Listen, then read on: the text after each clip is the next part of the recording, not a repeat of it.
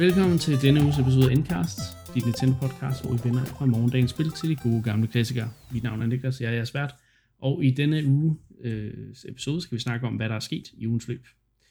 Der er blandt andet blevet annonceret en ny Ace Attorney opsamling, der kommer et nyt Luigi Lego sæt, og så øh, er F-Zero-serien måske ikke helt død. Det og meget mere, men inden, øh, inden vi når til det, så skal vi lige snakke lidt om, hvad vi har spillet øh, siden siden sidste episode, og øhm, det skal jeg selvfølgelig ikke gøre alene. Jeg har også mine medværter med mig. Hej, Mark og Anne. Hej Niklas. Ja, hej. Har I fået spillet øh, videre i de spil, I, I har sat jer, ja, sat jer i sofaen for at, at spille de sidste par uger? Ja, det har jeg jo i hvert fald. Det har jeg hørt noget, en, en lille fugl synge om i hvert fald. Øhm, ja, præcis. Og jeg ved øh, også, ja, ja lad, os, øh, lad os høre om, om om hvordan det går på farmen. Det, det, det er nok det, jeg egentlig er mest interesseret i at høre om. Uh... Ja. Og det er jo også, ja, vi snakker jo om uh, Story of Seasons, Pioneer of Olive Town for nogle uger siden, hvor jeg jo egentlig var sådan rimelig begejstret for spillet. Um, og ja, altså, jeg er jo kommet en del videre siden sidst. Jeg har jo ikke fået spillet det så meget, som jeg har lyst til. Um, oh, men, øh... jeg havde krydset de 30 timer, Anne så jeg på. ja, men altså, jeg er jo ikke nær så langt, som jeg burde være. Nå, øhm, når man følger med online, så er folk jo meget længere, end man selv er. Men altså, Jamen, det er, er det. et problem. Det, man kan ikke ja, måle med det, dem. Det er rigtigt. Altid en eller anden, altså, der, der, de sover ikke i hvert fald. De spiller bare non-stop, for spillene udkommer til de er gennemført. Jeg ved ikke, hvordan de gør det. Det har jeg aldrig kunne præstere, men øh, nej, det er meget imponerende. Nej. Men altså, men, øh, hvis man husker, eller hvis man hørte med sidste gang, så snakkede om det her med, at det nye spil, det fokuserer rigtig meget på, at man har sådan nogle små maskiner stående, som ligesom laver en del af arbejdet for en, så når man ligesom har brugt øh, det halve af dagen på at gå og malke ens øh, køer og øh, hvad hedder det, klippe ens får, så, så kan man så sætte alle de her, alt det her, man får ud af dem, øh, ind i nogle maskiner, som så laver nogle andre ting, som man så enten kan bruge til at crafte et eller andet med, eller øh, man kan sælge det og tjene penge, ikke? og så på den måde bliver man jo lige så langsomt, altså så akkumulerer man en masse forskellige ting, så øh, efterhånden er jeg ved at få bygget en, øh, en rimelig stor fabrik, der, jeg ved ikke, hvor meget sådan øh, farm idyll der er over det, men altså, jeg hygger mig gevaldigt med det. Øhm, samtidig må jeg så sige også, at noget af det, vi snakkede om sidste gang, var det her med, at jeg synes, at, at sådan selve farming-delen af spillet har de gjort rigtig godt den her gang. Øh, især også med de opdateringer, som de lover, der skal komme i løbet af de næste par måneder.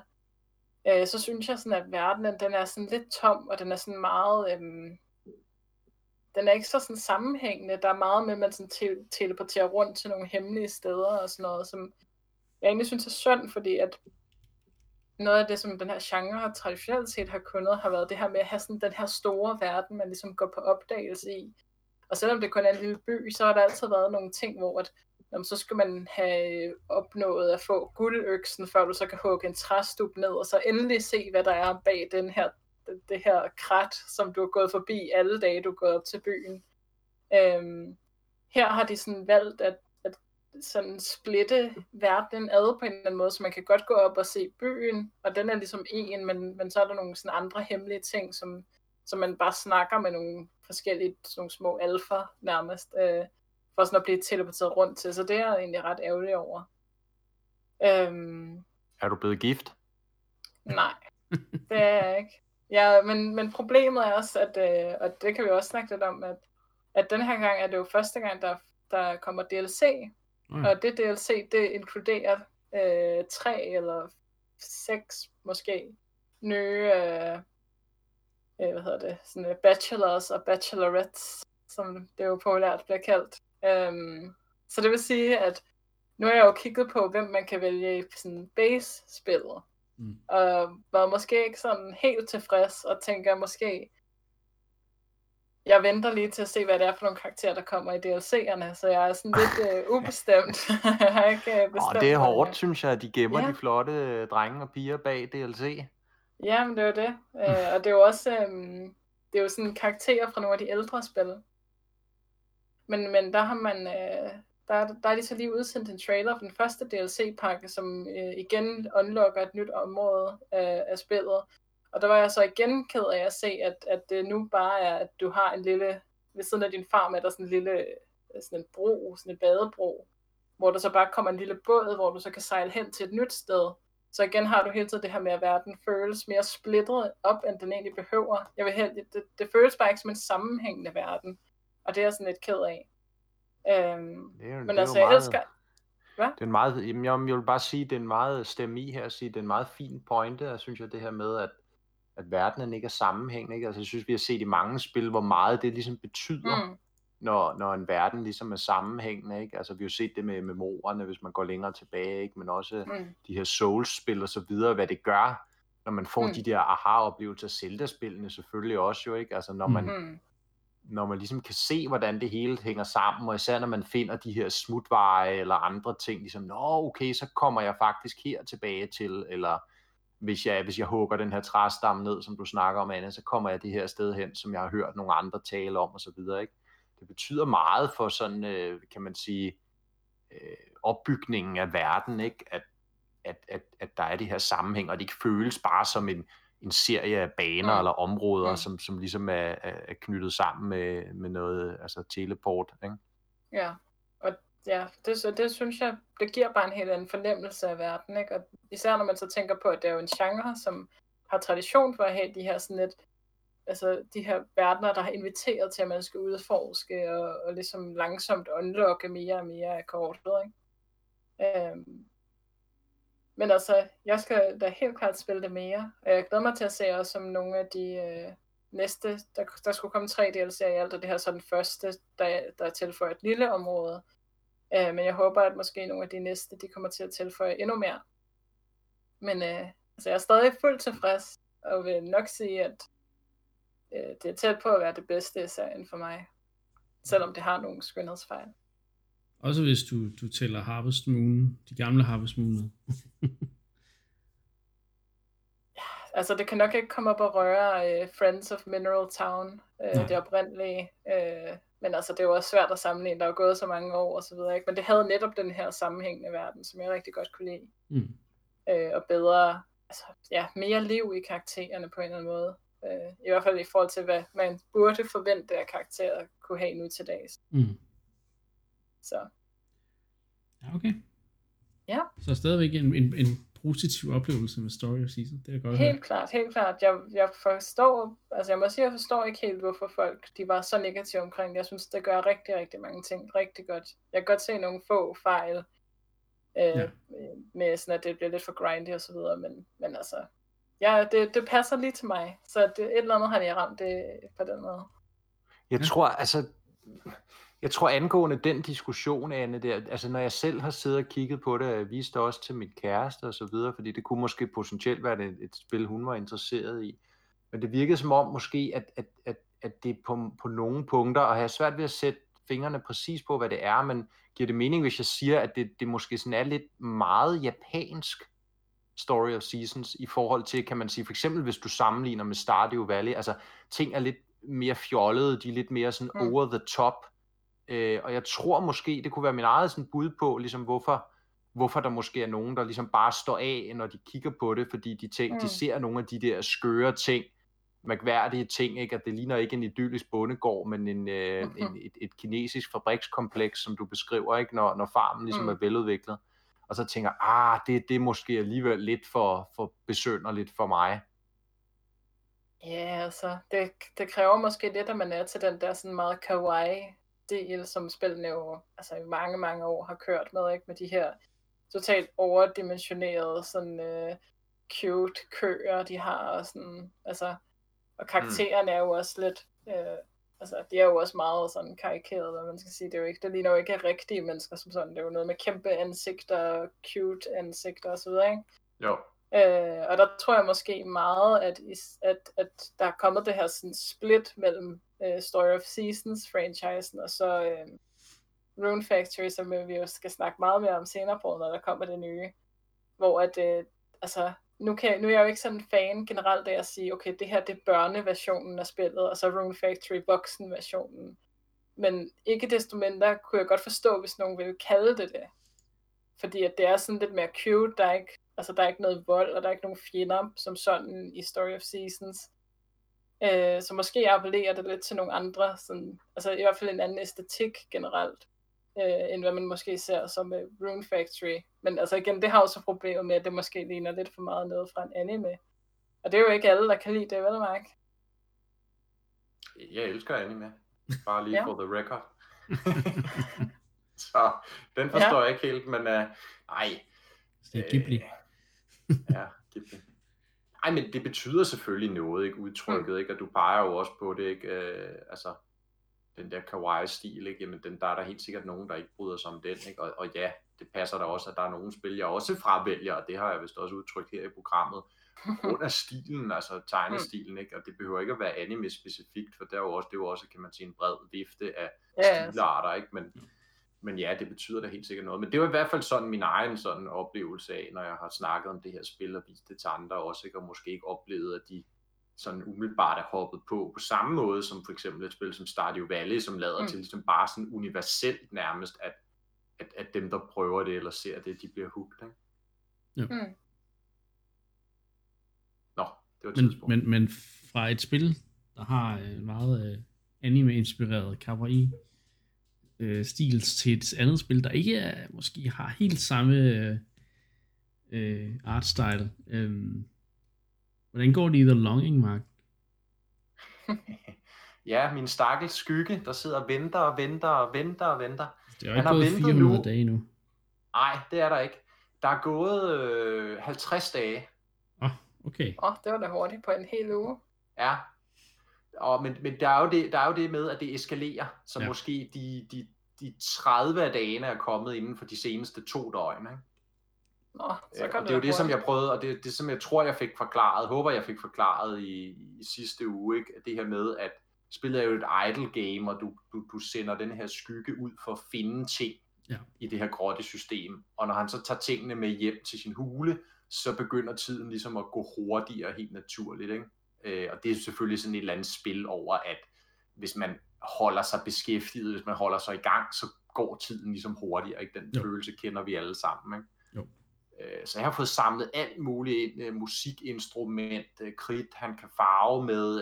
Jeg har fundet en, en en-til-en kopi af Iliaden, mm. samtlige mange tusinde sider, som ham her skyggen, han kan sætte sig ned og læse. Øh, når jeg sover, så sidder han og læser, og så går tiden endnu hurtigere, så det er jo, det er jo en, en bonus.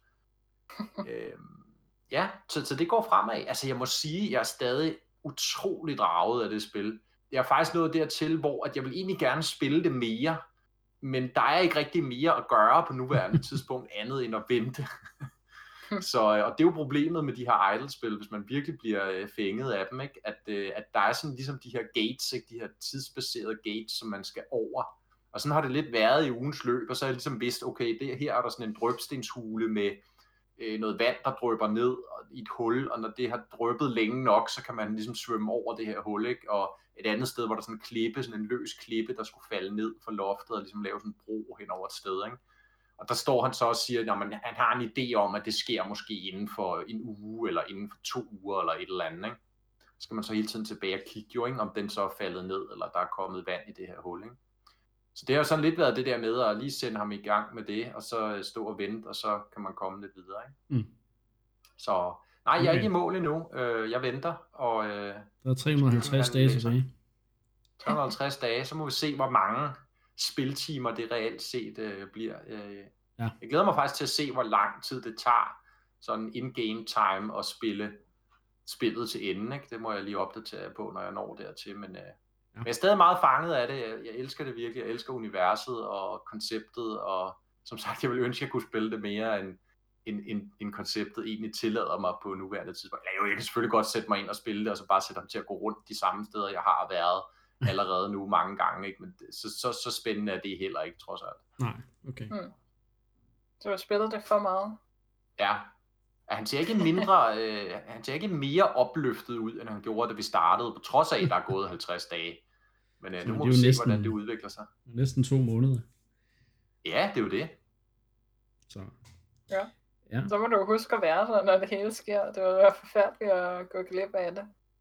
Ja, men jeg tror, der sker det, at når alle dagene er gået, så skal du ligesom gå ud til kongen, der hvor han sover, og så skal du så ligesom, der, du har sådan en kommando, hvor du kan sige Awaken the King. Og lige nu, hvis jeg prøver at gøre det, så siger han bare, at der er ikke gået 400 dage, så jeg skal ikke, jeg Ja, kan så ikke vække kan ham endnu. det. Jeg antager, at timeren ligesom bare stopper, når den går i 0, og så kan man så gå hen og, og, og vække kongen. Ja, det vil vi se. Det kan være, at det er et stort bluffnummer. Jeg har fundet sådan nogle mærkelige bøger, der taler sådan lidt i gåder omkring øh, alt det her med. Jeg har fundet sådan en mærkelig ansigt, sådan tegnet ansigt på en klippevæg, der kan snakke, eller også er det bare noget, skyggen forestiller sig. Og den siger, og der kan man spørge sådan nogle, stille nogle spørgsmål. Hvad sker der, hvis jeg forlader grotten, før jeg vækker kongen? Eller hvad sker der egentlig, når kongen vågner og sådan noget? Ikke? Kan man så spørge den der om, og så svarer den i nogle meget kryptiske vendinger, der godt kunne være sådan lidt, ja, sådan helt meta i virkeligheden. Så kan vide, om Mm. det hele bare er en illusion, eller en drøm, eller et, øh, en metafor for et eller andet finere. Jeg er meget spændt på at se, som sagt, hvordan det... Det er da også Det for, det så hele. starter det rigtige spil efter 400 dage. Ja, det kan godt være, Niklas, og så er vi lige pludselig i gang med at spille en eller anden gængs øh, platformer, eller et eller andet. med meget, Mm. meget lav movement speed. Men, men, men Ja. har du øh, forsøgt at gå ud af grotten? Kan man det? Jamen altså, man kan jo blive ved med at komme højere og højere op, og ligesom antager jeg måske på et tidspunkt nå toppen øh, af grotten, men det kan jeg ikke endnu, fordi lige nu der er jeg stok et sted, hvor jeg skal have, have fundet ud af, at jeg skal, jeg skal vokse, sådan en, der er sådan nogle svampe, der vokser nogle steder i grotten, Mm. og hvis du sætter de der svampe i bestemte typer jord, så vokser de så rigtig store, og der er så et sted, hvor jeg skal ligesom bruge sådan en svamp som en trampolin til at komme op på en afsats, og jeg antager, at den fører sig længere op og, og, og ud, måske ud af grotten, hvem ved. Men den Ah. venter jeg lige nu på, at den vokser så stor, den der svamp. øh, Nå, så der er sådan- længere. Time gates nærmest. Altså, hvor det så skal der være gået noget tid, vel? Før Jamen det var det, som jeg, det var, det, som jeg prøvede, øh, altså var inde på før, ikke? og det er der nemlig, og det er lidt der, jeg er nået til nu, at jeg vil egentlig gerne spille mere, men de her tidsbaserede gates, de holder mig ligesom tilbage fra at, mm. Mm, at komme Mm. længere i spillet. Ikke? Okay. Ja, Men altså, jeg vil bare sige, at som Kirkegaard sagde, så er det jo forventningens glæde, der er den største. Så Uff. Det er meget, Ja. ja. meget passende til det spil, synes jeg. Ja. øhm, jamen, vi, vi glæder os til at høre, når, når, du, når du når i mål med de 400 dage, hvad der så sker. Det, jeg glæder mig til at høre, hvad, hvad der så... Altså, jeg håber jo, at lytterne derude selv måske har hoppet på, og, Ja. ja. og måske endda er, er noget længere, end jeg er. Så ikke øh, vi, vi skal spolere det, men jeg skal selvfølgelig nok fortælle det, hvis der er efterspørgsel på det. Øhm, jeg har faktisk øh, også spillet et spil, men, men det er så på stream, så, så hvis man gerne vil, vil følge min, min, min øh, færd der, så kan man jo kigge med en gang om ugen. Men jeg vil selvfølgelig sige, at det spil, jeg har valgt at spille, er faktisk et spil, øh, jeg har fået anbefalet her i programmet af dig, Mark. Det er Monster Boy and the Cursed Kingdom.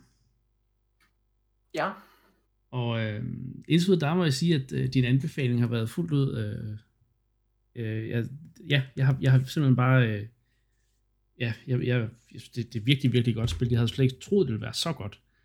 Øhm, Nå, men jeg havde jo anbefalet det til dig, Niklas. ja, ja, men det er ikke altid... Altså, du vil også anbefale The Longing, og det er jeg ikke sikker på, at The Longing er, det er noget Nej, for Du mig. har ikke prøvet The Longing, vel? Nej, det Deadly rigtigt. Premonition, vi kender alle sammen, hvordan det Ja, gik med Deadly Premonition, ikke? Du endte med at være kæmpe fan, på trods af, at skepsisen var ret høj i mange år. Det er rigtigt. Så øh, Ja. Det kan godt være, at jeg, jeg, skal, jeg skal prøve The Longing alligevel. Hmm. ja, i næste uge har du fundet en måde, måde at, at speedrunne det på, så du er færdig. Det er jo længe siden, du faktisk har snakket om Monster Boy, øh, men jeg gik er sådan set og tid ventede på, at det, det kom på tilbud, og det gjorde det så med Mm. det her indie sale, øh, der var. Øh, jeg, er ikke sikker, jeg, jeg tror bare, det jeg tror, der er afstået nu, øh, men øh, man skal altid lige holde øje med, man skal, man skal huske at sætte sin spil på wishlist på, på eShop, fordi øh, der er altså nogle ret gode tilbud gang imellem, øh, og der, der ender man altså med at købe nogle gode, nogle gode spil, som for eksempel Monster Boy and the Cursed Kingdom. Men det kan jeg altid fortælle mere om, når jeg er, er kommet igennem det. Nu skal vi altså snakke om, øh, om hvad der er sket i ugens løb øh, på nyhedsfronten. Og øh, kan I huske, at vi snakkede om det her øh, øh, ransomware leak, der havde været øh, med Capcom? Ja, selvfølgelig. Der øh, var nogle informationer om, at de, de her øh, The Great Ace Attorney-spil, som aldrig er kommet til Vesten, at de måske alligevel er på vej til Vesten. Øhm, og de er simpelthen blevet annonceret officielt nu.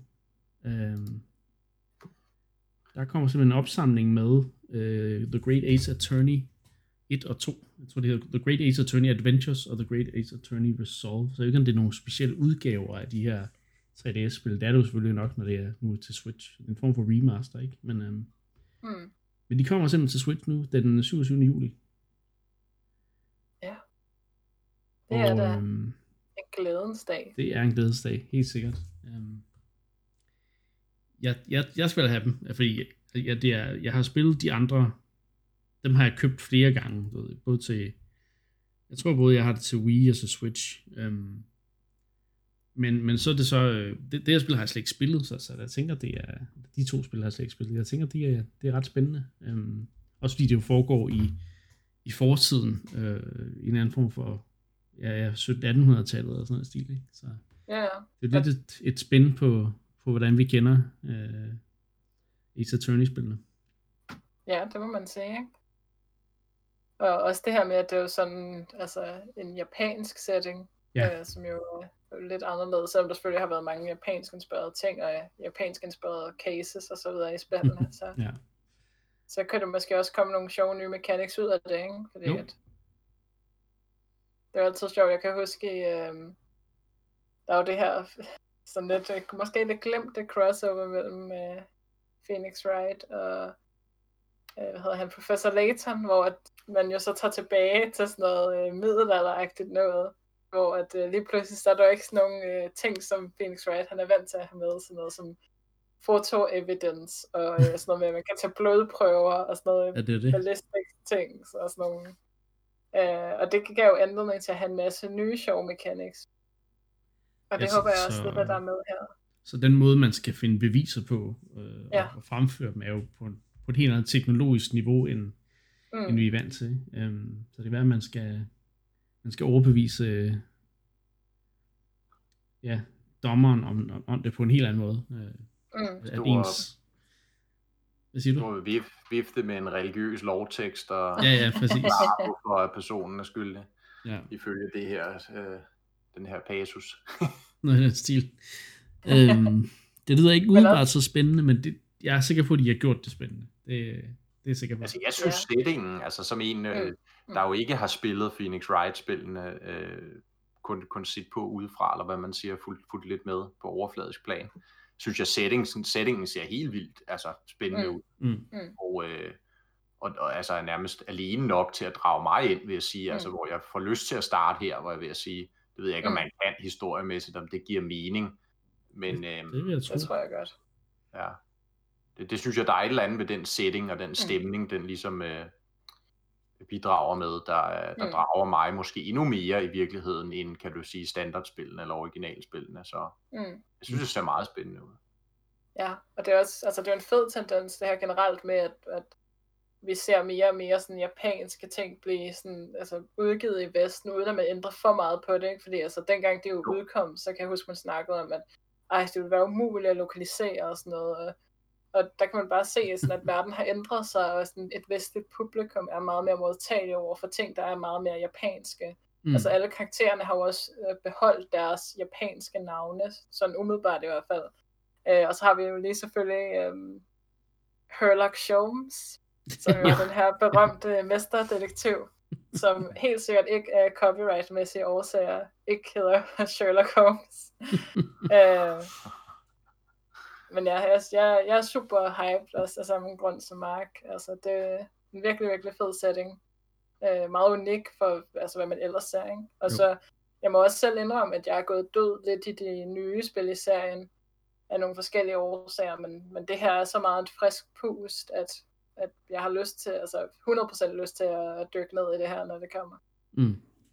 Ja, jeg har ikke rigtig spillet nogle af, nogle af spillene siden ja, den oprindelige trilogi, så at sige. Det, det er bare dem, jeg har spillet igen og igen. Mm. Øh, men, men jeg, jeg, har, jeg har gået og kigget på de her, eller ikke kigget på dem til, fordi det kunne jeg jo ikke, men jeg har gået og jeg har set trailers fra det og ting og tænkt Mm. hvis det kommer til 3D, på 3DS i Vesten, jamen så, så skal jeg da samle op på et tidspunkt, men, men nu kommer der altså en, en dejlig øh, opsamling til Switch, så det er 100% et køb herfra. Øhm, måske ikke lige på release, men, men down the line, der, der skal jeg have det.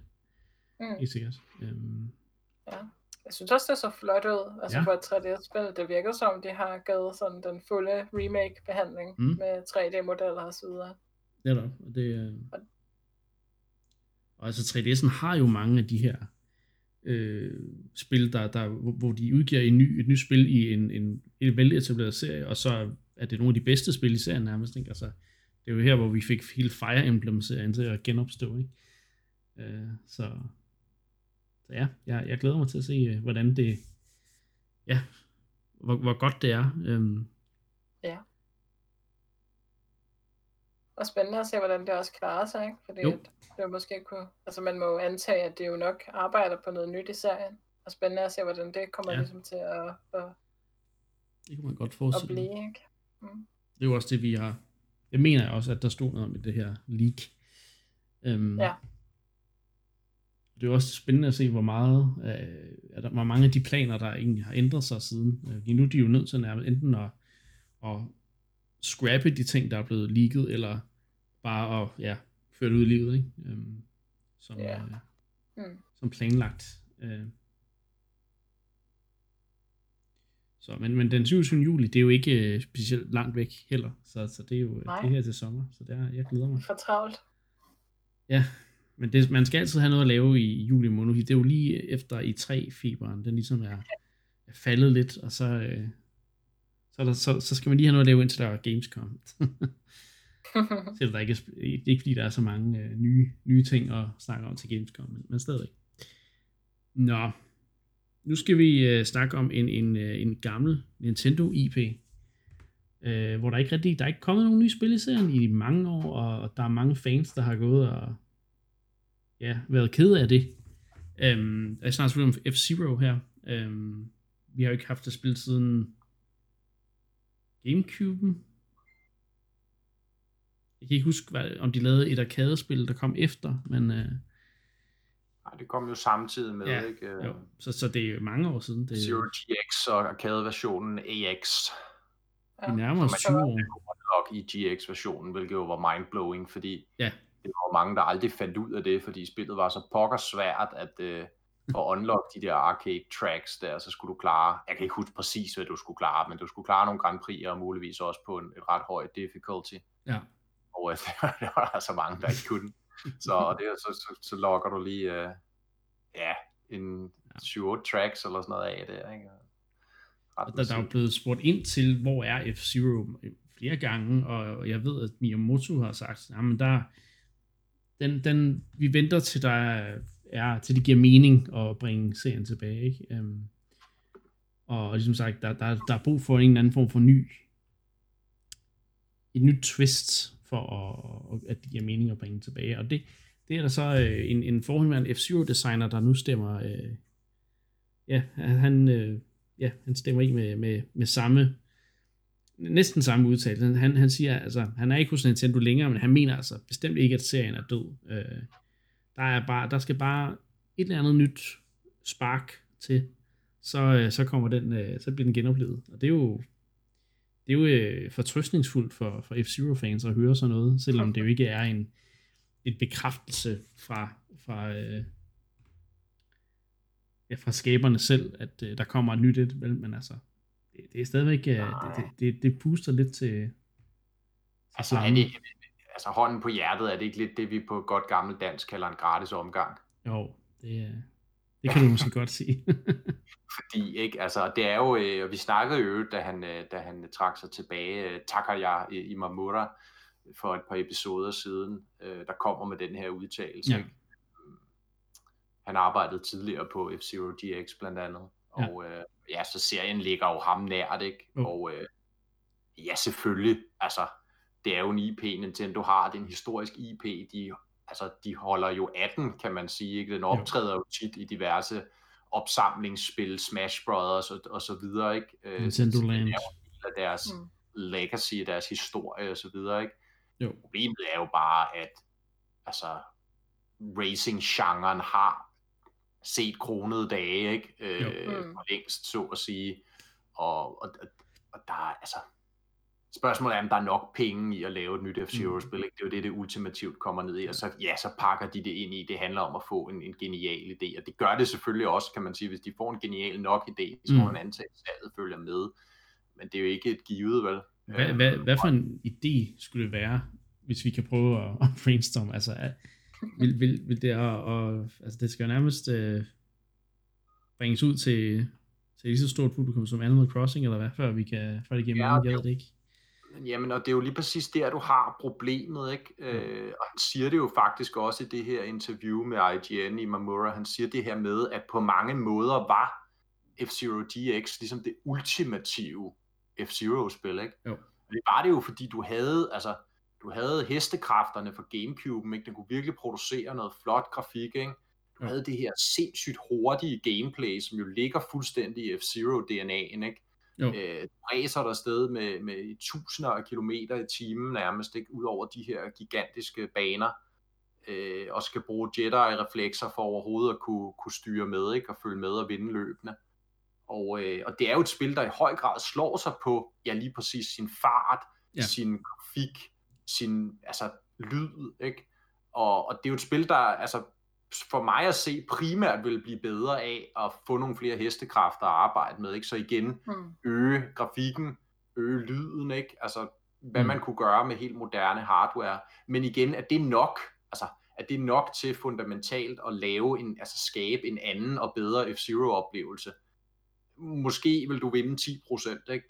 Og det er jo så nok det, Nintendo sidder og tænker, at, øh, at det er så investeringen værd, også i forhold til, det er ikke den største serie, langt mm. fra Nintendo har, og altså ja. racing-genren har ligesom øh, set bedre dage, ikke? Så øh, ja, jeg, jeg tror, det er der, vi er lige pt, hvis du spørger mig. Ja. Jeg, jeg, jeg kan ikke rigtig tænke på nogle måder, hvor, hvor man kunne gøre den mere tilgængelig, eller mere udbredt. Altså det, ja. Det, jeg, jeg tror også, også ja, ja, fortsæt. Ja, altså jeg vil bare sige, at det er jo også et univers på en eller anden måde, som jo ikke er så sådan alment appellerende. Ikke? Der er jo noget med nogle meget store, muskuløse mænd, der kører nogle meget, meget hurtige biler. Og damer. Og damer. Rumskibe. Eller. Ja, ja, der er også, ja, hvor mange damer er der måske? Altså, ja, der er faktisk nogle stykker. Ja, men okay, ja, så jeg kan primært huske det til Nintendo 64. Ja, og husker samuraien, så... Samurai Goro. Ja, ja, ja, han havde det flotte pink rumskib jo. Men ja. altså, jeg husker det som, at øh, da jeg skulle sidde som øh, 10-årig og vælge, hvem jeg ville være, så husker jeg det så, der var den lysrøde med en, en grim mand. Og en, der var en T-Rex, der havde en sort af. En sort rumskib. Og så en dame, eller sådan noget i den stil, ikke? Og det kan jo sagtens blive bedre, men jeg siger bare, at det er måske ikke sådan den type verden, eller hvad vi skal kalde det, altså det her univers. Det er måske ikke det, som sådan uh, helt almindeligt appellerende. Og så kan jeg godt se pointen i, okay, men kan vi prøve at trække noget af det ind i sådan Mario Kart for eksempel. Og det er jo også noget af det, de ligesom har gjort, ikke? Der er jo også jo. decideret F-Zero tematiserede baner i Mario Kart nu, ikke?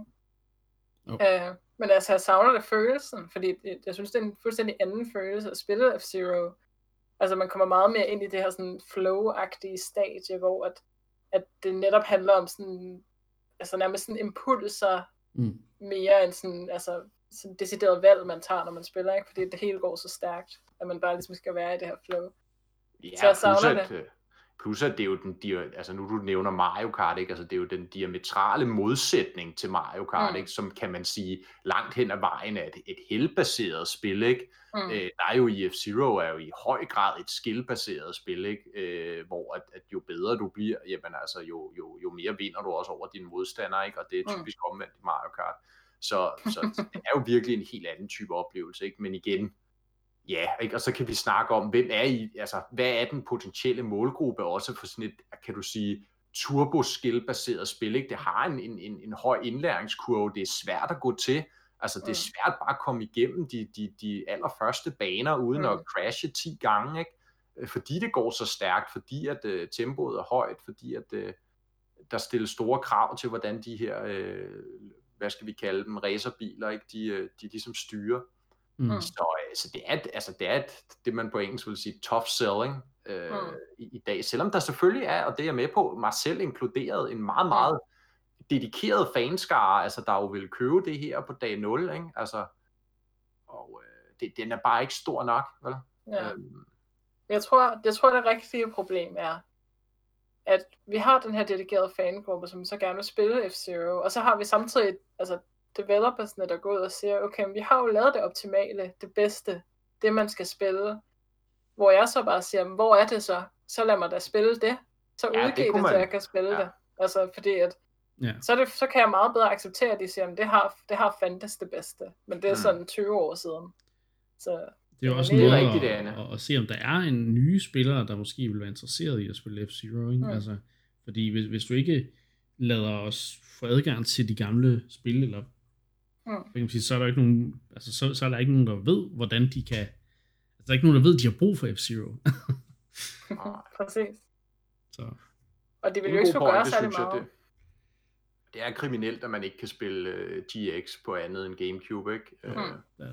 Det er det virkelig, og det, det vil være en oplagt, altså en oplagt remaster. Også hvor man kan sige, stadigvæk når du ser spillet, øh, for eksempel i, i, i Dolphin Emulator og så videre, ikke, i en højere opløsning, med noget anti-aliasing indover, ikke, så, så ser det jo virkelig flot ud, altså mm. den dag i dag, ikke? Øh, og det der fornemmelse af fart er ligesom stadig fuldstændig uovertruffen, ikke? Jo. Mm. Ja. ja. Et tough sell, men der er stadigvæk folk, der hungrer efter F-Zero derude. Um, ja. Hvad der ikke er lige så øh, svært at sælge måske, er øh, den nye Lego Mario-serie, um, som, øh, hvor der nu kommer en, et Luigi-sæt også. Og det, øh, det, det har jeg kigget lidt på og tænkt, stadig tænkt, det er nok ikke lige noget for mig, men øhm, det er da stadig fedt, at de udvider i den her Lego, øh, det her Lego-samarbejde. Og der kommer nye ja. dele, så man kan bygge nye baner med, og så videre. Øhm. En lysrød Yoshi, så jeg. Ja, uh. det er altså det vigtige det, del af det, skal jeg sige. Det er rimelig... og en boom boom. Men, øhm, Men ja, der gik jo nogle historier om, at den der øh, Mario-figur kunne kalde efter Luigi, ikke? Så folk var ligesom sådan, hvad sker der? Det, eller sådan uh. i hvert fald. At han sådan kunne nogle gange nævne Luigis navn på en eller anden måde, så det blev sjovt at se også, om der ligesom kan være nogle interaktioner mellem de her to karakterer, om de kan ja. snakke til hinanden. Det ville jo være rigtig sjovt, ikke? Jo, helt klart. Men altså, det er også lidt sjovt, det der sæt. Jeg, ikke, jeg, ikke, jeg har ikke rigtig nogen fornemmelse af, sådan, hvor godt det har klaret sig sådan overall. Altså, det er jo sikkert klaret så fint, ikke? Det er jo to, to kæmpe store franchises, der mødes, men på en eller anden måde, så, altså, der er jo ikke nogen af os, der har hoppet på det, så vidt jeg ved i hvert fald. Nej. Så det er som om, at altså, det har ikke rigtigt det der Lego-feel, fordi at, at der er en masse sådan, mennesker i vores alder, som, som kigger tilbage på Lego med enormt stor nostalgi. Øh, men problemet for mig er, at det jo ikke rigtig ligner det Lego, man selv legede med som barn. Så, så jeg ved ikke, sådan, det, det er lidt som om, at det ikke rigtig rammer sådan, den her brede målgruppe. Det, det ligger måske også. heller ikke op til den måde, jeg, jeg brugte Lego på, da jeg ja. yngre. Altså, jeg, altså, jeg kunne godt lide at tage dele og bygge ting ud af det, men ja, det er jo ikke, fordi jeg sådan legede med det på den måde. Og det er jo det, man egentlig skal gøre med det her Mario Lego. Ja. Du har den der figur, der kan interagere med ting. Du, har, du skal lave baner, du kan, du skal ikke, men du kan lave baner, hvor du kan, ligesom kan øh, få point og alle de der ting. Ikke? Og det er som om, det er ikke helt at den, det er ikke helt det appel, som Lego har for mig i hvert fald. Så jeg, jeg har ikke rigtig talt til mig på noget tidspunkt. Jeg synes, det ser hyggeligt ud, men, men jeg har slet ikke øh, den der trang til at købe det overhovedet. Ja. Jamen, jeg tror, man skal have, man skal have lysten til sådan at lege med det. Ja. Og det er da bare en rigtig stor sådan, del af Lego målgrupperne, som ikke nødvendigvis altså, er blevet motiveret af. Men, men jeg tror, det er en god måde at introducere nye øh, fans. Altså, jeg, ja, introducere det til, til, til folk, der ikke, altså, en unge, unge mennesker, jeg sige børn, der, der ikke mm. kender til Mario, og så ligesom, eller måske kender en lille smule til Mario, og så får de det her Mario-sæt, og så er der måske mm. en stor værdi i, at de ligesom kan, det der er sådan en entry ticket til at, at blive Mario eller Luigi fans. Ja. Øhm, tænker jeg. Det, det, det, er, det er helt klart den målgruppe, der nok får mest ud af de her øh, Lego-sets. Ja. Og jeg håber, at de køber løs af det. ja, fordi altså, det, altså den ældre Lego, øh, ældre Lego-publikum, man skal sige, de er jo meget mere til at købe de her øh, Star Wars øh, ting, hvor de skal bygge en kæmpe Death Star, så de kan have stående derhjemme til udstilling. Ikke? Um, så ja, den der, den har jeg altså selv bygget, og så videre, eller, eller de her Lego-sæt, eller de her NES Lego-sæt, ikke? Hvor, hvor det mere er noget, man bygger for at have det stående, det er ikke noget, man som sådan bruger. Uh, så det er jo sådan til en lidt ældre målgruppe, ikke? Um, og der tror jeg bare ikke, ja. at, at, at Super Mario Lego her, jeg tror ikke, det, det er den målgruppe, som der køber de her ting.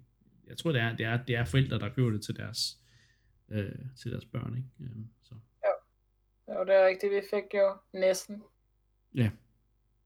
Os, der bare vil bygge. Ja, det er jo spændende at se, om, der så, om den følger trop, om de følger trop med en SNES, ikke? Jo.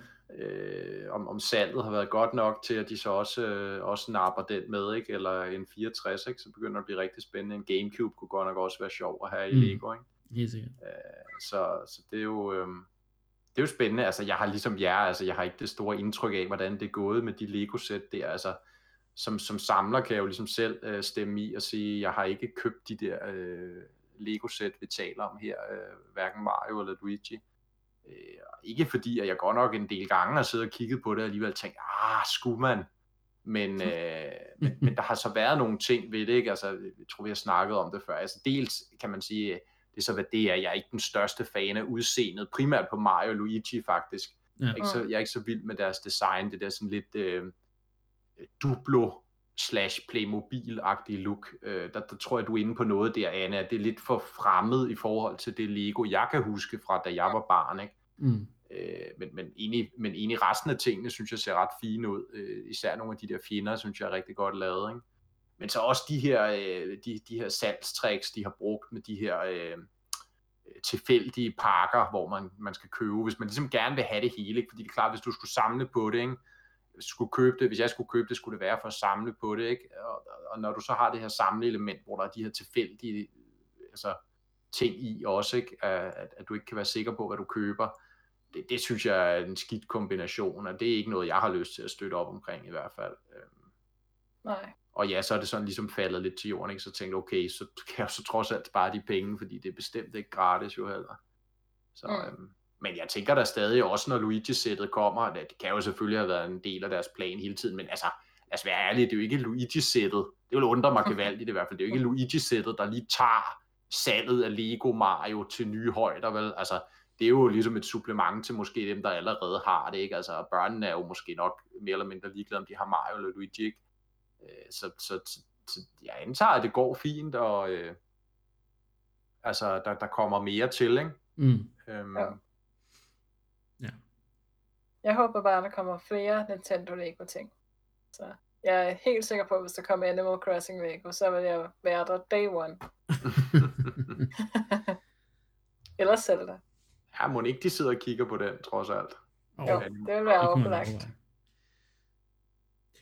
Øhm, så skal vi snakke lidt om Mario Kart Tour, faktisk. Fordi øhm, der er kommet nye tal fra, fra det her mobilspil, som jeg faktisk næsten havde glemt eksisterede. Same. Ja, Øhm, men det er simpelthen nået op på 200 millioner downloads. Og 200 millioner dollars i player spending. ja, hvilket gjorde det til Nintendos næstbedst øh, performende spil sidste år, øh, eller i det forgangne år, kan man sige. Ja.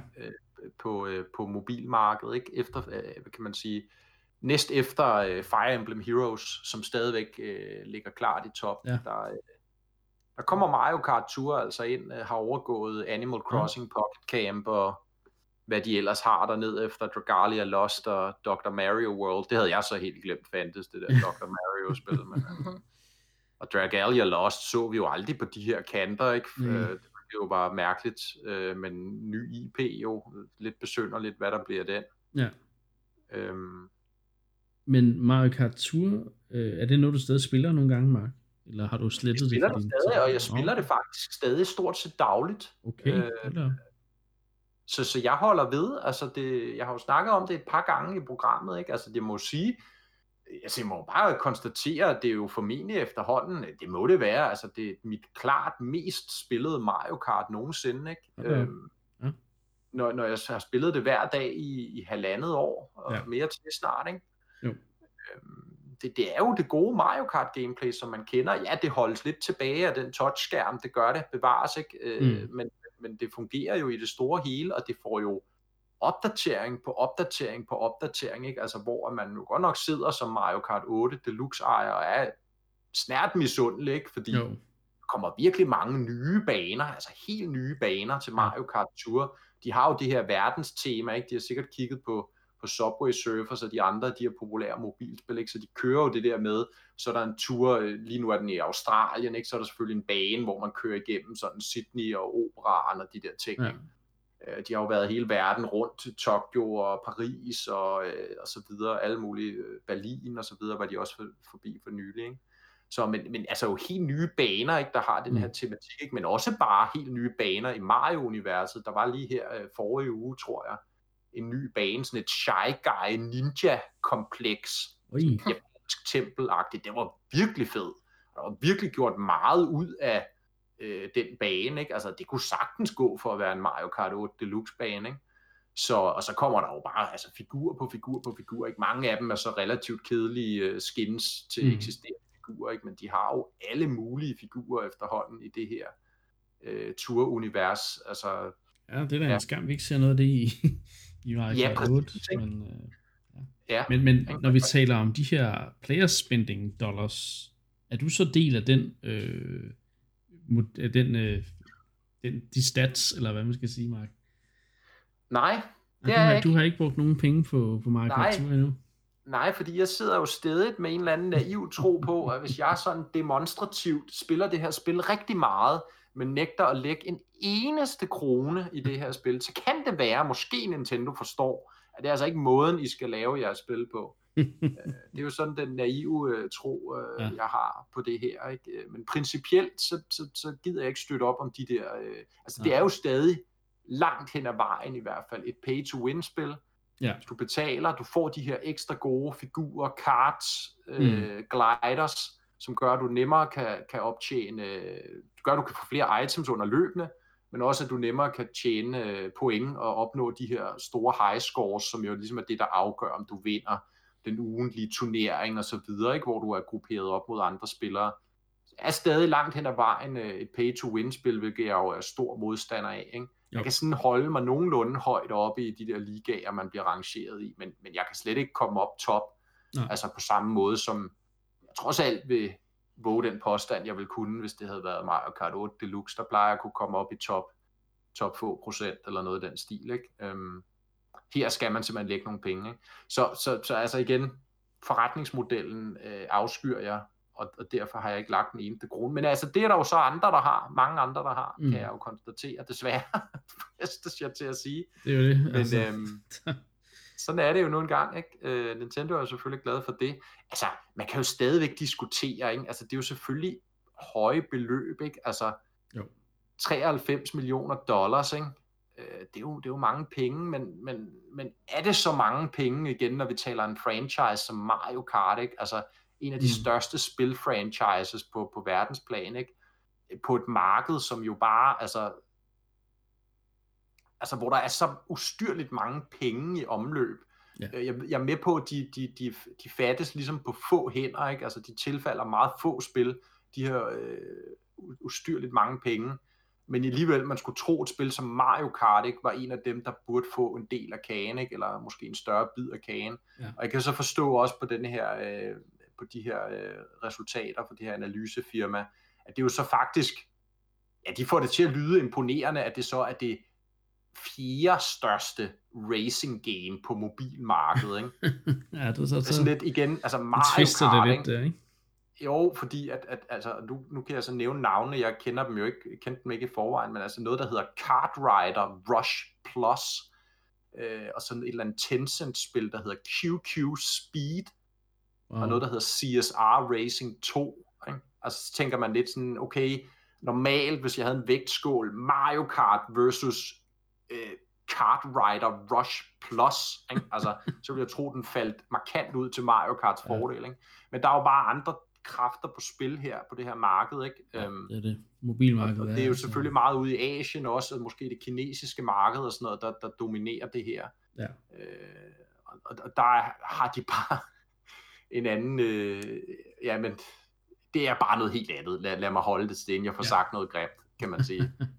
Så ja. øhm, ja, men jeg synes, det var sjovt, og nu, øh, nu, nu er det måske mig, der, der tvang den lidt på siden, Niklas. Øh, ja, ja. Jeg synes, det er stadig sjovt at følge, og dels fordi, kan man sige, at jeg selv spiller Mario Kart Tour, men også fordi, det er jo alt andet lige er et interessant kapitel mm. i Nintendos historie, om man kan lide det eller ej, ligesom det her indtog og sådan delvist alligevel, synes jeg godt, man kan kalde det fejlslagende indtog på, på mobilmarkedet, ikke? selvom det er store beløb og så videre, ikke? men er det så store beløb, når vi taler de her kæmpe franchises, som de jo sidder på?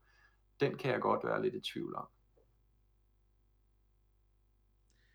Jamen, jeg synes, det er spændende nok at snakke om det, altså, fordi igen, det er jo ikke lige, det, det er jo sådan en vinkel, jeg ikke selv lige tænker så meget over, fordi jeg spiller ikke de her mobilspil. Jeg er jo jeg er jo meget modstander af hele, hele det marked nærmest, ikke? Så, så det gider jeg slet ikke at bruge, bruge min tid på øh, generelt set. Ligesom jeg har jo prøvet Mario Kart Tour lidt kort, men ikke fordi jeg, jeg, jeg synes, jeg bliver fanget af det. Men, men øhm, nej, jeg synes, øh, det, det er interessant at følge med i, hvordan det går på deres, med deres mobilspil, ikke? Altså, øh, også nu, hvor de egentlig har sagt, at det kommer ikke til at være så stort et fokus i fremtiden.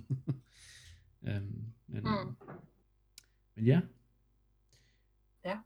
så skal vi snakke om, øh, om god gamle Reggie, The Reginator, som øh, jo stadigvæk øh, laver sjov. Han hygger sig. Og hygger sig en gang imellem øh, med, med hele den her... Altså han har jo en, en stor following af også øh, Nintendo-fans, der egentlig lidt savner ham en gang imellem, ikke? Og, og synes, det var fedt. Det var, det var en, en god æra, han, han ligesom repræsenterede. Øhm, men øh, han troller simpelthen stadig på Twitter. Han, øh, han troller øh, Mother 3 fans fortsat. Øhm. Og jeg, jeg, jeg, jeg læste, da jeg læste tweetet første gang, der tænkte jeg, der, der troede jeg faktisk lige kort, at øh, det var en annoncering for, at Mother 3 fik en, en engelsk oversættelse nu. Øhm, og Mother 3 er jo Earthbound, øh, hedder Earthbound, eller Mother-serien hedder Earthbound i, i Vesten, ikke? Men Mother 3 er jo det her spil, der aldrig nogensinde øh, er blevet oversat øh, til engelsk, officielt i hvert fald. Der har jo nogle fan translations og ting og sager, ikke? Men, men det er som om Reggie altid har haft et eller andet, altså det er altid Reggie, der er blevet spurgt, hvornår kommer den engelske udgave øh, af Mother 3 til, til Vesten, og så videre, men øh, skal jeg lige finde tweetet her igen, fordi det var lidt sjovt. Øhm, ja, men ellers har jeg den, Niklas. Okay, jamen så lad os høre. Ja, det er jo fordi, at, øh, at, at Twitch var ude at skrive på, på Twitter. Ja.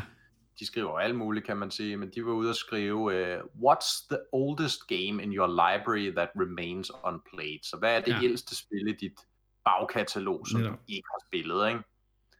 Og så skriver Reggie så, Mother 3 English version. Every time I think it's time to play it, I get trolled and decide to put it off. Maybe I will fire it up this weekend. ja, altså. Og det, det er jo det. Altså, det er jo klassisk Reggie, det der, på en eller anden måde, ja. men også bare lidt ondt, ikke? jo, også fordi, ikke? Og så hvis, hvis vi lige skal oversætte den her, ikke? Altså, så snakker han jo så, han siger så Mother 3, den engelske version, ikke? Ja, og den ved vi jo godt alle sammen, den findes ikke, eller gør den, ikke? Det er jo ligesom det, der er spørgsmålet, det er der, hvor han ligesom går tilbage i historikken og de interviews, han har givet med, jeg kan ikke huske, om det er et med Jeff Keighley, et af de berømte der, hvor de, han netop spørger til, hvornår kommer Mother 3, fordi det er noget, fansene altid snakker om, at det vil de gerne have, ikke? Jo. De er sådan meget dedikerede fans, ikke? Og hvor han så nærmest får lovet, at det er på vej, eller det, det, han får sagt på en eller anden kryptisk måde, ikke? at det er sådan, ah, bare vent og se-agtigt, ikke? Øh, og, og lige siden har folk jo ikke kunne lade være med at genere ham øh, om, hvad, hvad han mente med det, og, og hvornår det så rent faktisk kommer. Ikke? Og så siger han så videre jo ikke, altså hver gang jeg tænker, nu er det tid til at spille det, så bliver jeg trollet, og så øh, vælger jeg så ikke at spille det alligevel. Ikke? Ja. Men alligevel måske den her weekend, så øh, det kunne være, at man skulle spille det.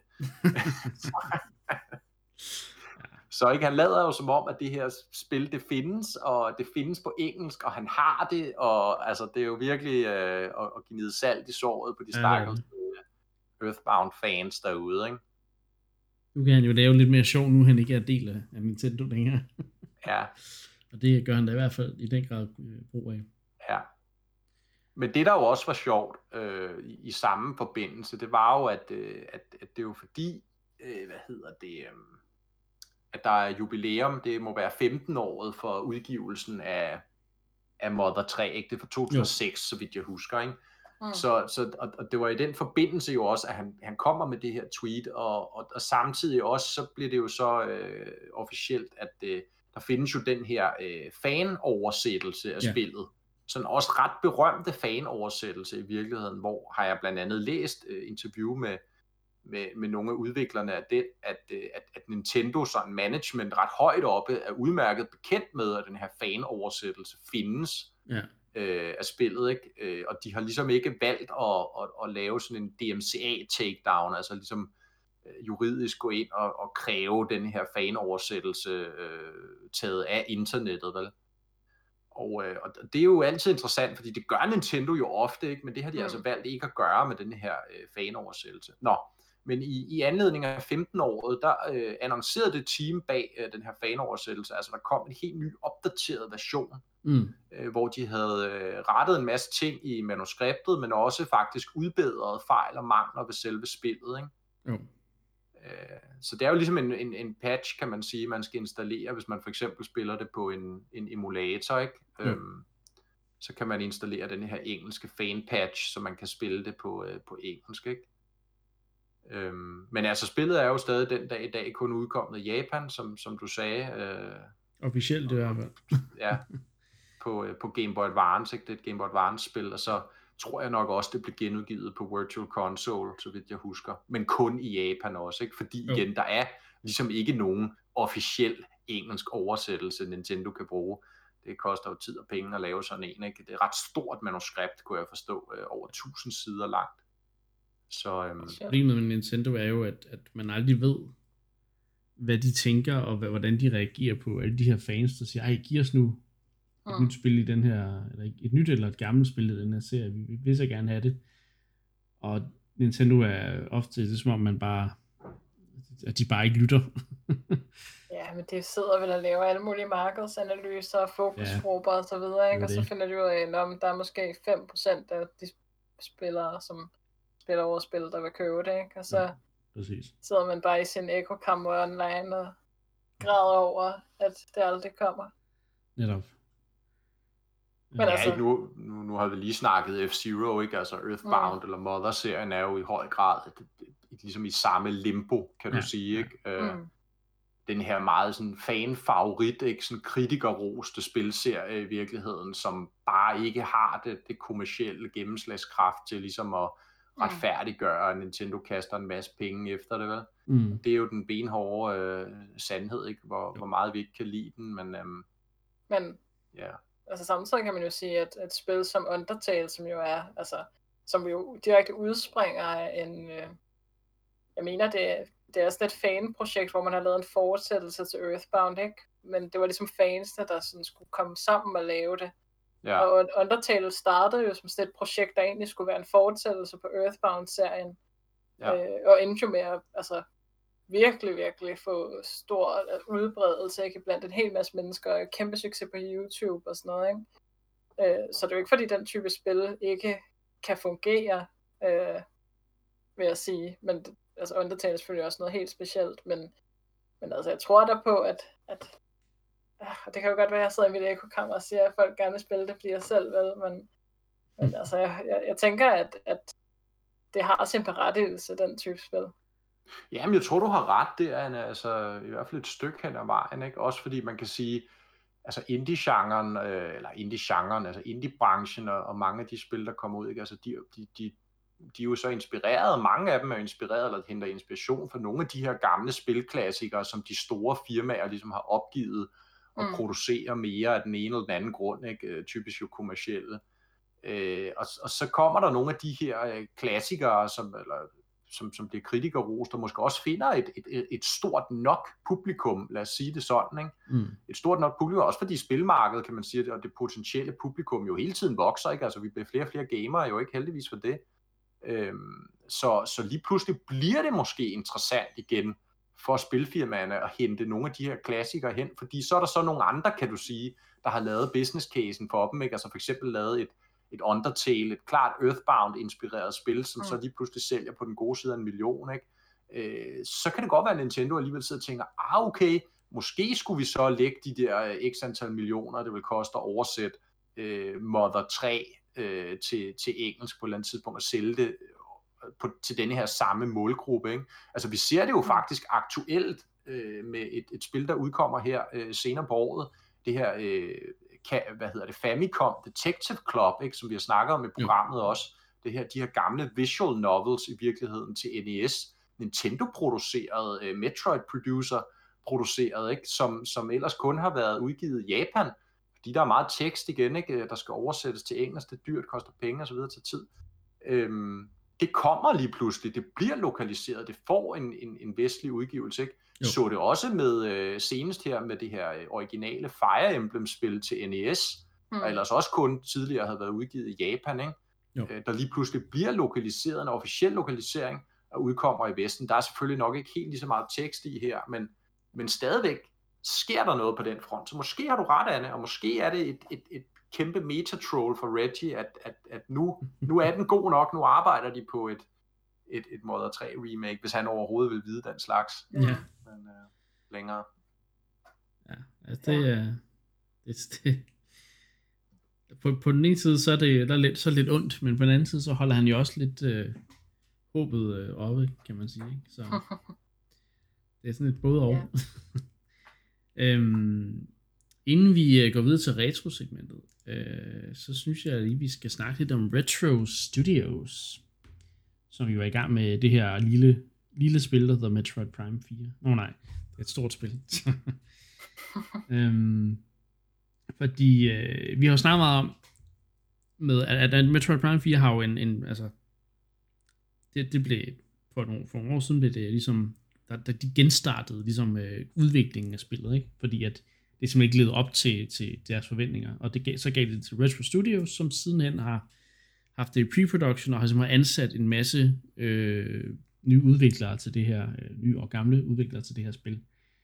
Og øh, nu har de altså øh, ansat en højprofileret animator fra, øh, øh, hvad hedder det, øh, DreamWorks. DreamWorks øhm, og, altså, som har arbejdet på, på store film, som øh, altså animerede filmprojekter som øh, Moana og Zootopia, og, og hvad, hedder, hvad hedder det på, er Anders, man hedder på, øh, i, i, øh, ja, i Europa. Ja. I Europa, ja. øhm, ja, altså han har også arbejdet for Disney, ikke? Og andre spilstudier. Så. Ja, ja.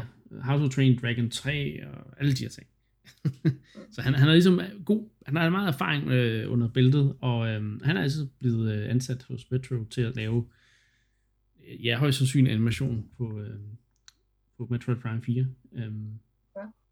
Og det er jo fedt. Og det, det, egentlig så, så, så er det jo som om, at de er ved at lave en eller anden form for Dream Team.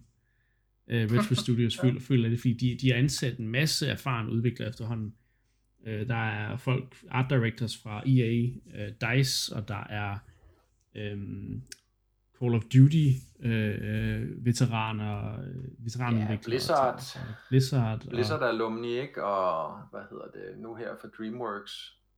God of War udviklere. Altså, der, de har virkelig samlet folk sammen, som der har, har masser af erfaring fra, øh, fra industrien, øh, og som, som virkelig som man tænker må have meget talent, ikke? Øhm, når de har arbejdet jo. hos de her store firmaer. Øh. Jo, det må være, altså man må antage, at det er, det er ret kompetente mennesker, og en anden ting, man jo også kan spekulere i, er jo det her med, at det er jo så nok heller, altså de er jo nok også lidt tunge på lønningsposten, kan man ja. sige, ikke? når de ja. nemlig kan fremvise sådan et CV. Ikke?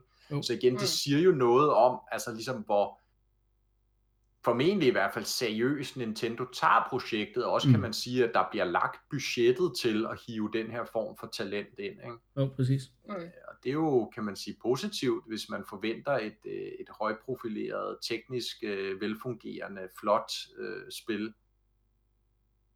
Og øh, det er der jo i hvert fald... Øh, Ja, det er jo svært at sige, ikke? Altså, jo, jo. Det, er jo, det er jo svært, det er jo ren spekulation, men altså, det, det, man kan i hvert fald sige, at det er kompetente mennesker, der bliver hivet ind. Ikke? Vi hører det nærmest uge for uge, var jeg ved at sige, måske måned for måned, nogle af de her nyansættelser, de gør sig. Ikke? Ja. Øhm, Vi, vi har snakket meget om det, det, her med, at, at det, det føles som om, det gik lidt langsomt, ikke? Men på den anden side, så er det måske ikke så, så skidt, når de henter ja, meget, meget talentfulde mennesker ind for at lave det her spil. Så, så jeg, jeg, jeg, jeg vil faktisk sige, at mit, mit håb for Metroid Prime 4 er, er, er måske større, end det nogensinde har været. Øh, Ja.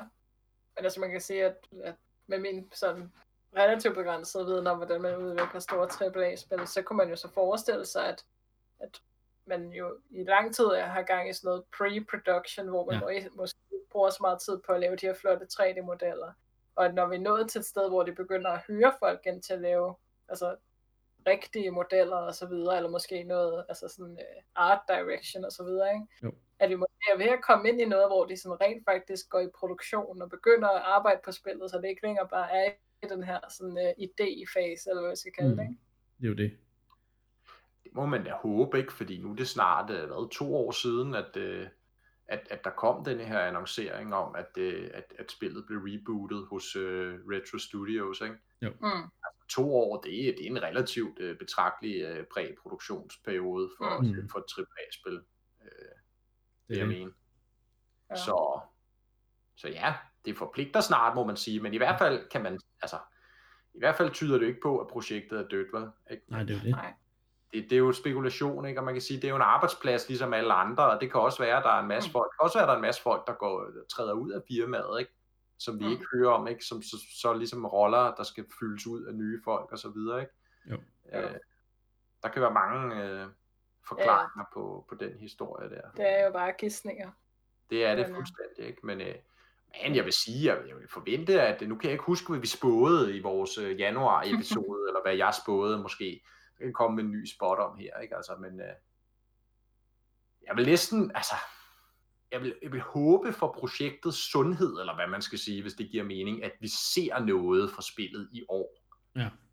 Fat chance, at det udkommer i år, det, det tror jeg overhovedet ikke, vi Nej, taler om. det- Det... det har vi snakket om før. Der er vi, der er vi, hellere, der er vi snarere henne i 22-23 måske i virkeligheden. Ikke? Jo. Men, men hvis ikke vi ser en eller anden form for ja, liv spillet i år, så, så synes jeg, det begynder at være meget mærkeligt. Altså, Mm.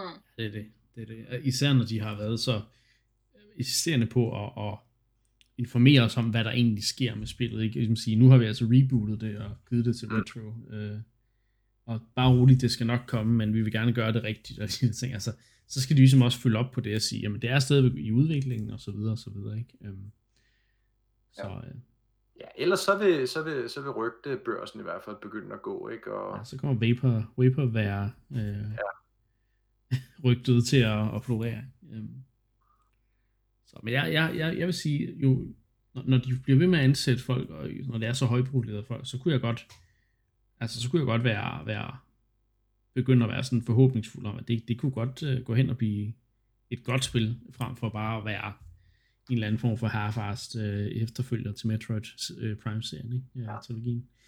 Men Der er uh, noget af et pres, må man sige. det må man Jamen, sige. det skal det jo også være. Altså, det skal det jo være. Ikke? Det er jo knald eller fald for Ja, ja. Metroid, for mig at se. Ikke? Øh, Jo, jo. Altså især 100%. hvis de giver det det budget der, ikke? og Ja. de, de, de kaster så mange penge i det. Igen en franchise, der tops har solgt et par millioner totalt Mm. set. Ikke? Altså det bedste spil i serien har solgt, jeg kan ikke huske om det er halvanden million tæt på Prime. Ikke? Altså Mm. Det er jo ikke store tal i, i, i nudagens spilbranche, i hvert fald ikke når man taler Nintendo vel, og ser hvordan deres øh, top franchises ligger tocifrede millionsalgstal vel. Altså det er jo bare den, den, den, øh, den, den, den hårde sandhed, ikke? Øhm, så, så det er, ja, De skal på en eller anden måde øh, gøre, så som Metroid-serien med det her spil, får, får det der vind i sejlene, som både Zelda og Mario har fået, ikke? Altså, og øh, på det, det skal være en, en genfødsel, ikke? Ja. Altså, Skal det. og, og, og der kan man jo så, ja, det er en helt anden snak. Lad os gemme den til en anden dag. Ja, ikke? det skal Altså, det. Det er nok ikke det. sidste gang, vi kommer til Det, at øh, det håber jeg ikke, fordi igen, jeg håber, at altså, det her vi, savnomspundne spil. vi, vi snart får mere at se øh, til det, og så er det jo oplagt at snakke om, hvad, hvad, der, hvad der så er at se frem til. Ikke? Men, men ja, der sker noget øh, inden for, for Retro Studios. Der, de, har, de holder liv i udviklingen, og det, det er super godt. Øhm, som Metroid-fan i hvert fald. Mm. øhm, så er det så er blevet tid til vores retro øh, retro-segment. Øhm, og øh, i den her uge, der skal vi snakke om et, øh, et tredjepartsspil fra Rockstar, øh, som udkom på Wii, mener jeg. Øh, også PS2, hvor jeg har spillet det, men, men øh, det, det kom i hvert fald i en ret stor udgave til sådan en, en opsamlingsudgave, tror jeg det var, til Wii. Øhm, og det er så spillet Bully, vi skal snakke om. Øhm, som faktisk er sådan lidt øh, lidt atypisk for Rockstar, vil jeg sige. Det, det har stadigvæk nogle af de her elementer fra GTA og, og så videre, ikke? men, men øh, det er lidt mere et, det er ikke et open world spil som sådan, det er lidt mere en, et fokuseret øh, oplevelse, om man vil.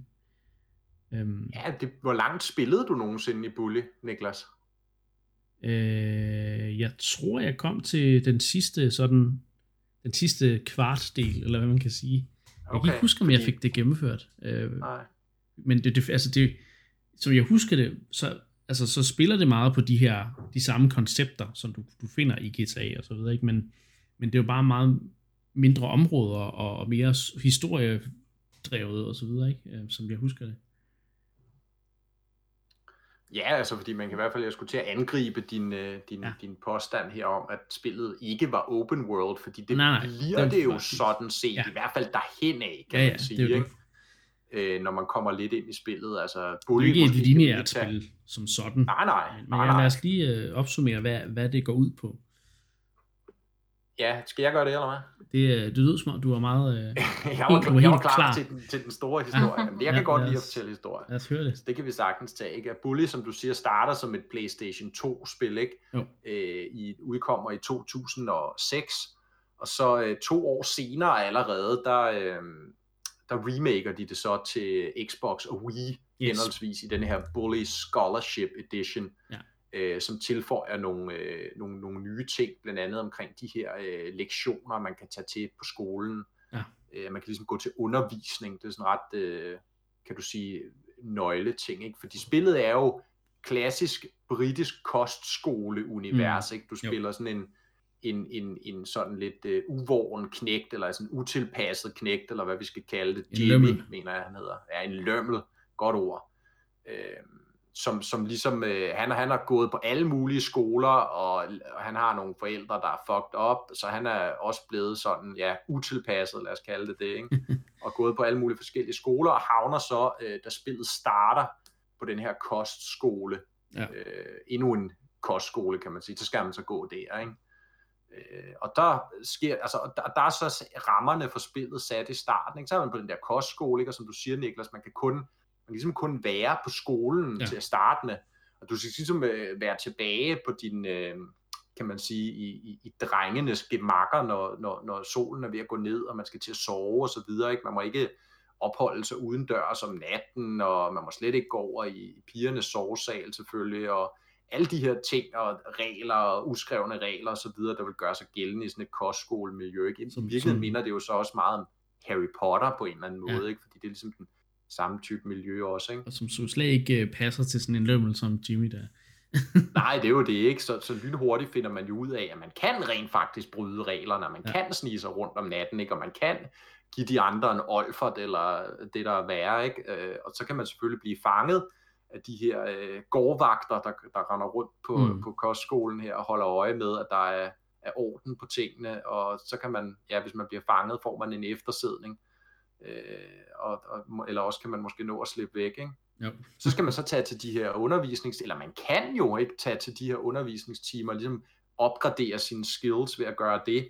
Ja. Øh, kommer sådan nogle ret sjove minispil, kan jeg huske, i Wii-versionen, hvor man for eksempel skal, øh, ja, jeg kan huske, det er sådan en biologitime, hvor du skal dissekere et eller andet, øh, en, en død gnaver eller et eller andet, ikke? eller der er kemi, hvor man skal blande øh, forskellige kemiske ting, øh, stoffer, og sprog, øh, engelsk, øh, matematik og så videre. Ikke? Så er det sådan nogle sjove små minispil, man skal spille og ligesom klare dem. Ikke? Eller man kan også bare skippe øh, lektionerne jo ikke igen, men så, så, så, så skal man så helst ikke blive opdaget af de her gårdvagter, fordi der, der, de ved jo så, at i det her tidsrum, der skal man jo så helst gerne sidde i, i klassen til time, ellers så, så har man gang i noget ulovligt, så at sige. Ja, det er det. Så det, så det har det der meget lukkede, øh, kan du sige, gameplay loop til at starte med, ikke dag på dag, ligesom stå ja. op, øh, gå til time, frikvarter, øh, ud og explore lidt på skolens øh, præmisser.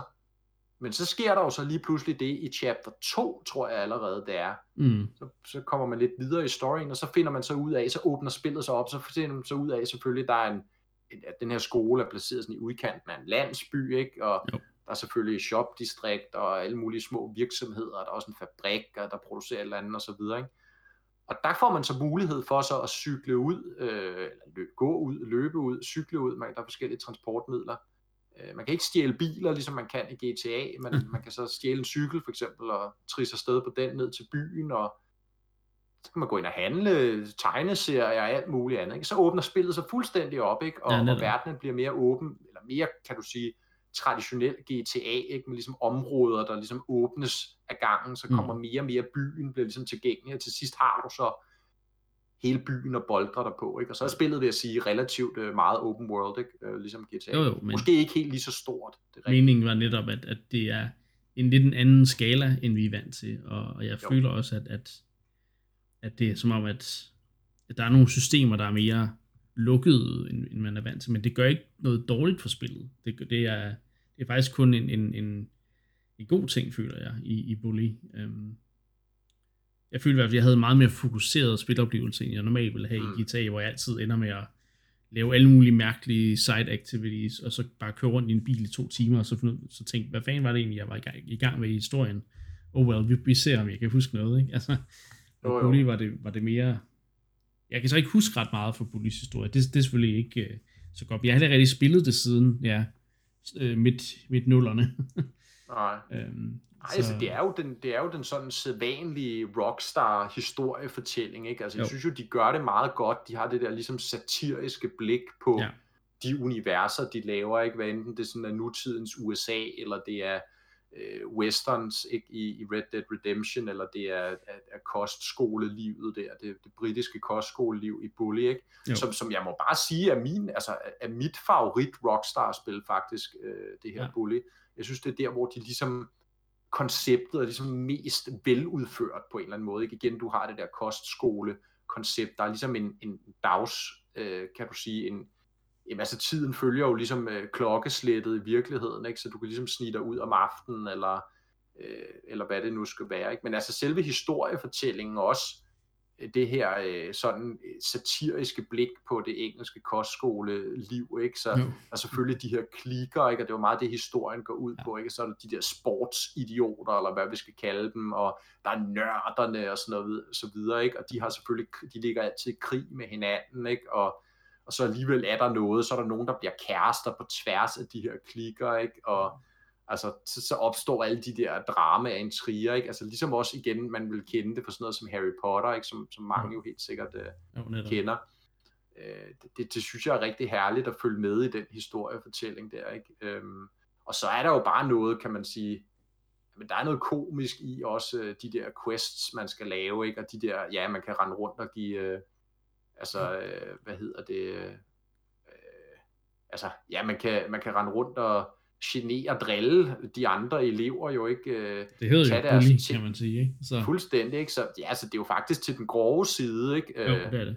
Du kan sådan stjæle deres ting, eller spytte på dem, eller komme i slåskamp, eller øh, ja. Ja. ja. Det er jo, det er jo et Rockstar-spil. det må man sige. Og det var måske også et af de spil, som øh, så ligesom var et produkt af det samtid, og måske ikke rigtig vil kunne findes i dag. Fordi det er meget kontroversielt og måske ikke helt kritisk nok i den måde, det sådan generaliserer forskellige grupper af mennesker, og altså måske ikke er så kritisk i forhold til sådan, at man spiller en, en bully, og hvad for nogle sådan omgivelser man, man ligesom er i, og hvad for nogle konsekvenser det har, man, man render rundt og laver de her sådan lidt uskyldige drengestreger, eller hvad man skal kalde det uden at jeg selvfølgelig selv har spillet historien til, til ende, så kunne jeg måske forestille mig, at, at det skulle nok laves på markant anden måde i dag, øh, for at det kunne give mening. Ja, jeg, jeg er ikke helt sikker på, at jeg er enig i den kritik, Anne, fordi jeg mener rent faktisk, at spillet har den efterrationalisering. Ikke? Altså for eksempel hovedhistorien i spillet er, øh, altså, er meget selvreflekterende. Det synes jeg i virkeligheden mange elementerne i spillet er, selvom det bygger på de her stereotype ting, ikke? så kommer man også bag facaden og ser, hvordan øh, altså, nørderne gør utrolig mange gode ting, eller de her fodboldidioter gør utrolig mange gode ting.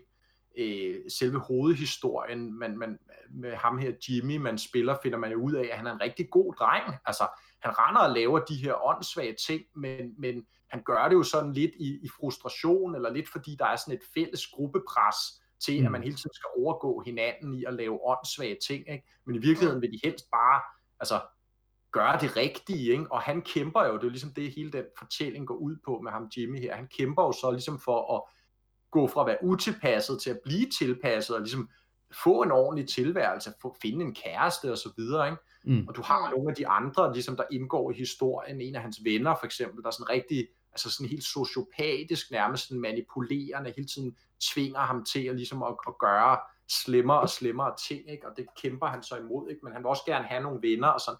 Jeg synes, der er meget selvreflektion i spillet, selvom jeg måske godt kan føle dig lidt i at sige, kunne man lave den her type spil i dag?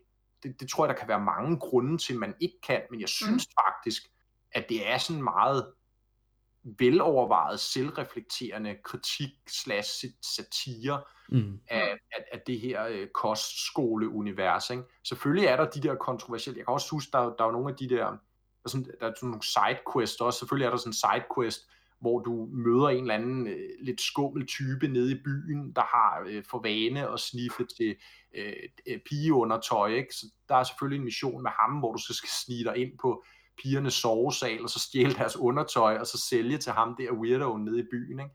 Sådan nogle mm. stereotype ting er der, det er jo klart, de er jo sådan kontroversielle også, ikke?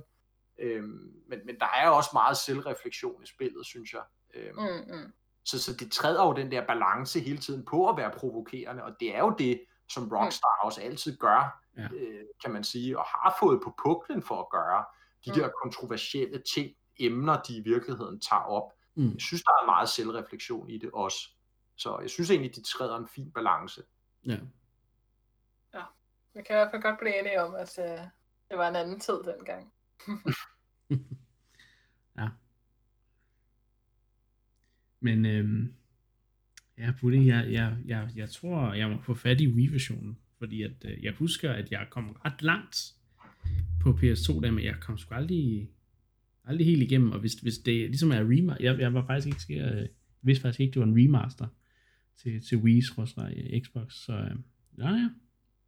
Ja. Ja, ja. Men øhm, Bully, det var øh, scholar, Scholarship Edition.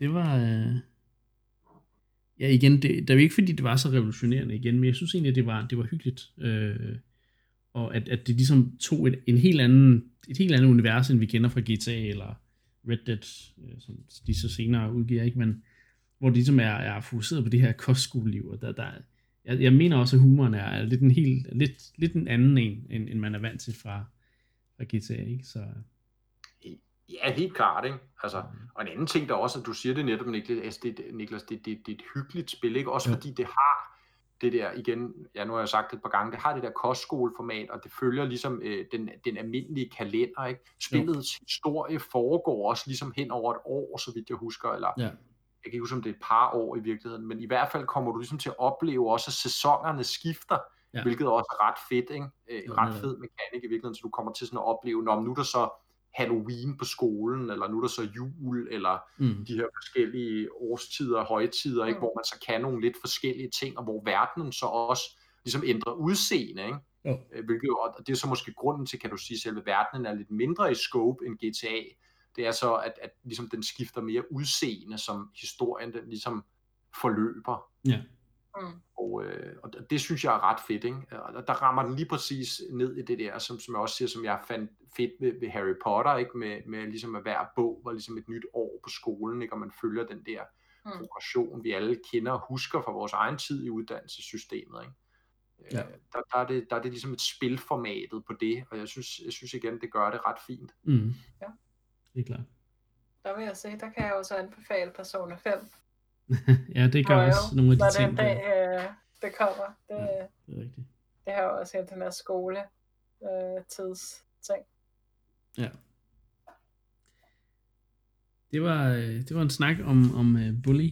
Øhm, Og øh, så har vi sådan set nået til, til vejs ende i dagens episode. Øhm, og øh, ja, tak fordi I øh, endnu en gang vil øh, sætte jer ned og snakke øh, Nintendo øh, og alt, der er der omkring. Så, ja, nu er der ikke andet at sige end tak fordi I lyttede med, og vi lyttes ved næste gang.